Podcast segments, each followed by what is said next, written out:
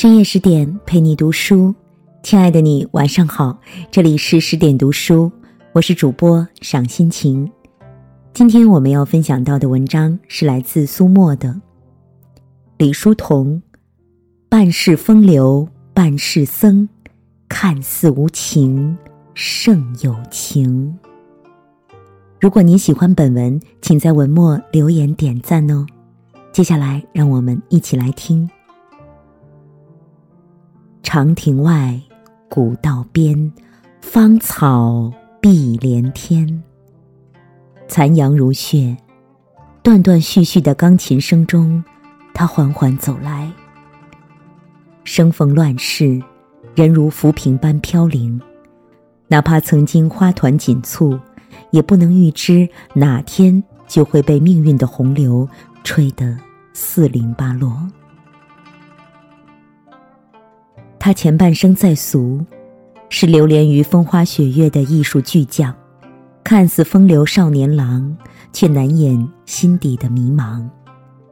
他后半生在佛，在最美的盛年放下他，断了红尘中最后的一丝缘后，皈依佛门，从此专心礼佛，度众生，悲天下。流年六十余载，在俗三十九年，在佛二十四年。他就是李叔同，号弘一法师。丰子恺如此描述李叔同的一生：少年时做公子，像个翩翩公子；中年时做名士，像个名士；做话剧，像个演员；学油画，像个美术家；学钢琴，像个音乐家；办报刊，像个编者；当教员，像个老师；做和尚，像个高僧。他的艺术造诣达到了令人生畏的高度，他也是近代佛家律宗的最高成就者。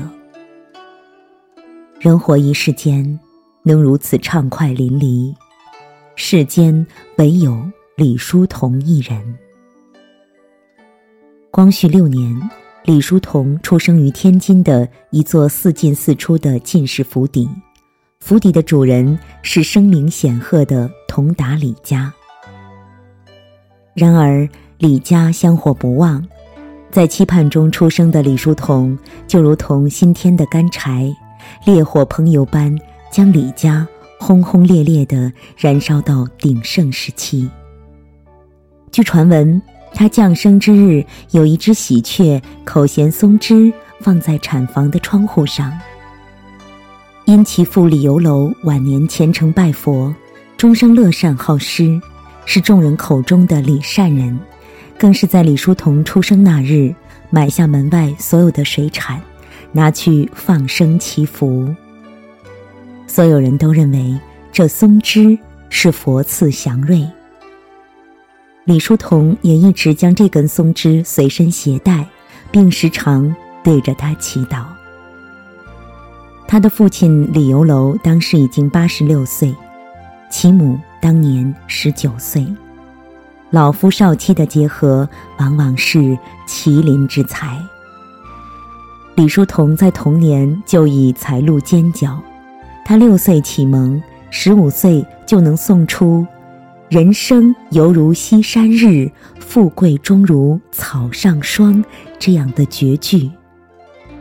李家许多人潜心向佛，因受佛法熏陶，儿时的李叔同便喜欢上了念经时的空灵感受。或许那时他已经埋下出家为僧的种子。在李叔同大悲咒和往生咒的经声中，李家最后的繁华随着古佛青灯的袅袅青烟在空中消散了。后来李叔同在母亲的带领下去梨园听戏，戏台上演绎着世间红尘万千。他问母亲，他们咿咿呀呀地唱着什么呀？母亲慢慢地掀开茶碗碗盖，悠悠地答非所问。情，你父亲年轻的时候模样还是很好的。铜锣响起，一袭红罗裙伴着一个粉艳梦幻的新世界款款而来。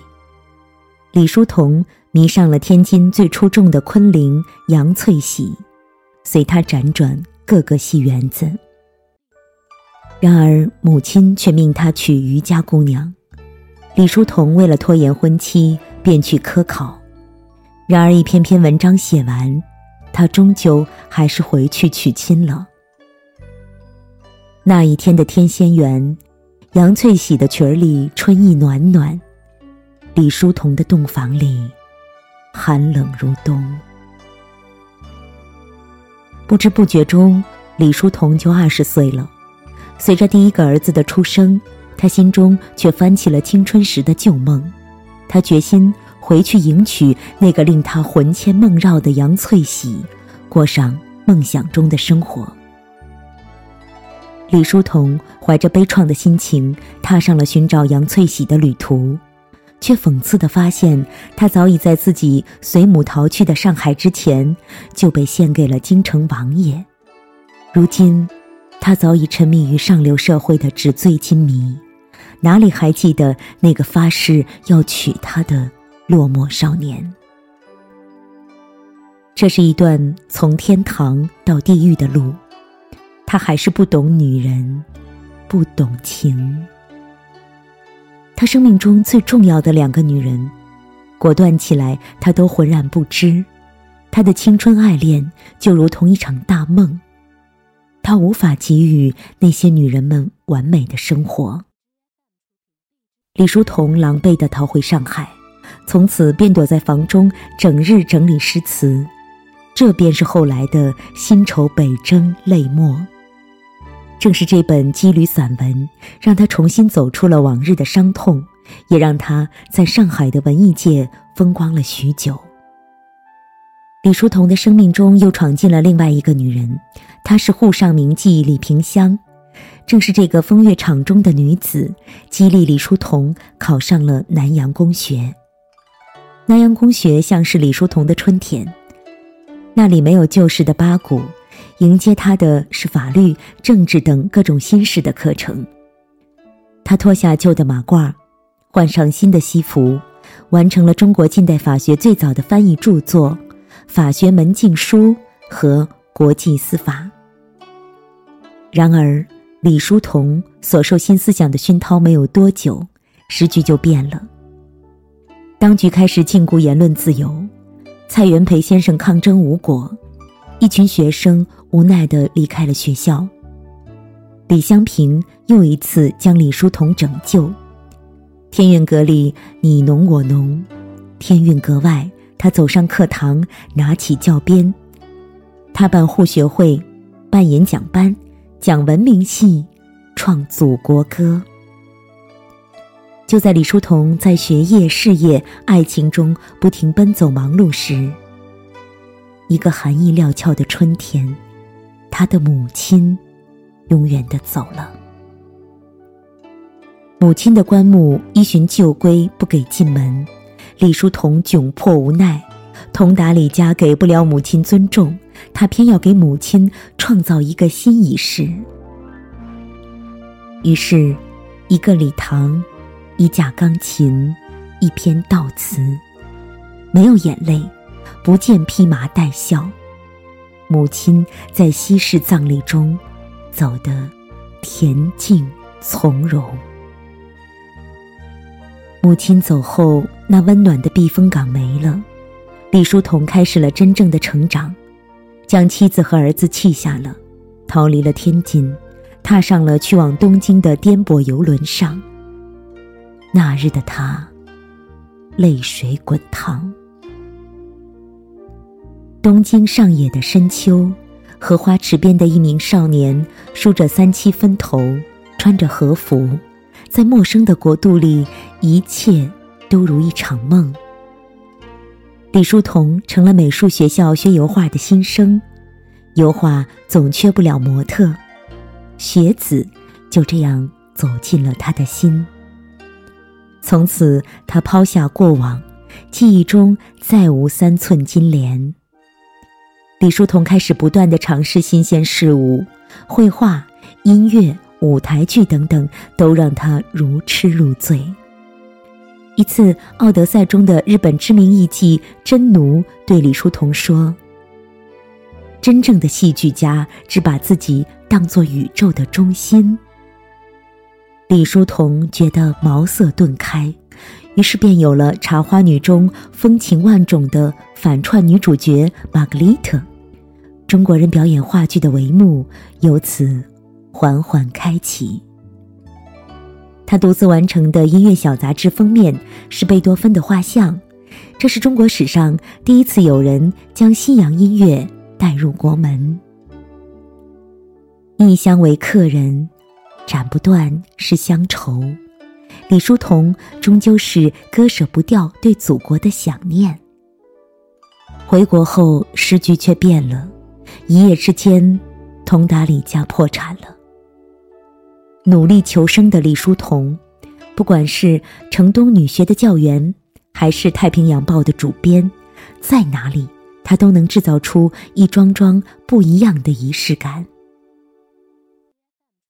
命运往往走到一个点之后就会斗转星移。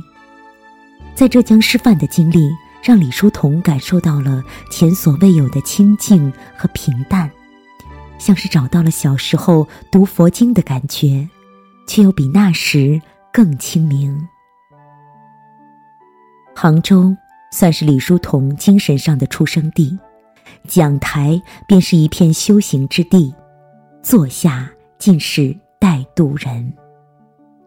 机缘巧合，他尝试了断食疗法，感觉就像脱胎换骨过一样，从未有过的轻松感。美味是人间的羁绊，无味清欢才是真实的世界。是时候和红尘做个了结了。那日定慧禅寺宝殿中，梵音响起，发丝飘落，一念放下，万般从容。从此世间再无李叔同，唯有红衣归依佛。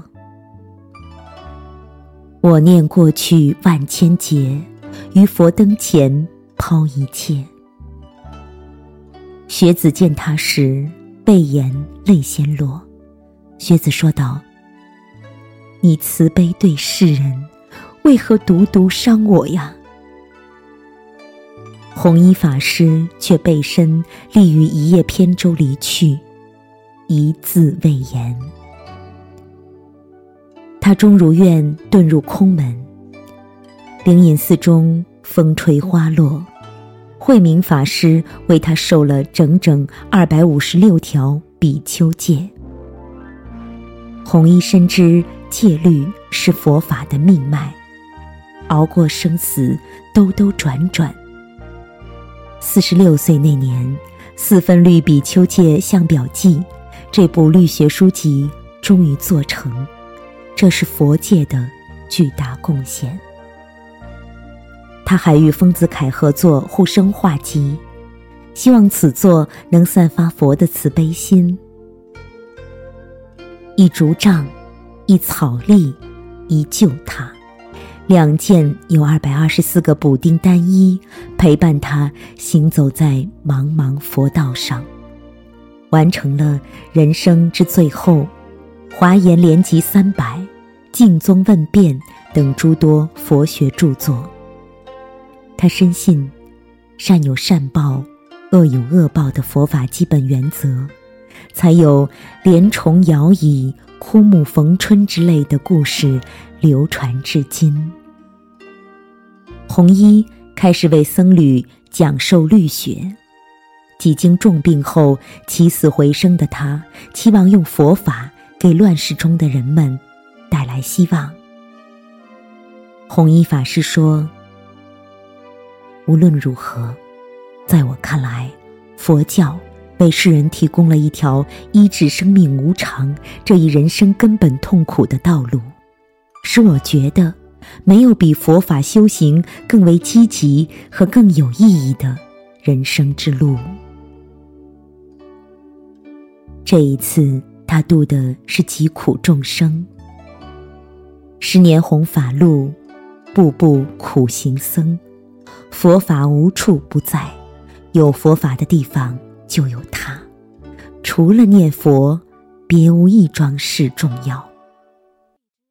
一九三八年，厦门炮火不断，即将沦陷，弘一法师不避烽火，集中演讲，身后挂念佛不忘救国，救国必须念佛。出家人宠辱皆空，然以身殉国，在所不惜。一九四三年，弘一法师写下了悲心交集的绝笔后，安详圆寂，为世人留下一千八百多颗舍利子和六百多块舍利块。张爱玲说，不要以为我是个高傲的人，我从来不是，至少在弘一法师寺院围墙外面，我是如此谦卑。华枝春满，天心月圆，灿烂之极归于平淡。一世一个李叔同，从此再无爱恨情仇。更多美文请继续关注十点读书，也欢迎把我们推荐给你的朋友和家人，一起在阅读里成为更好的自己。我是主播赏心情，在文末有我的个人简介。我在美丽的渤海之滨山东龙口向您道声晚安，晚安喽，用我的声音让您安静而丰盈。晚风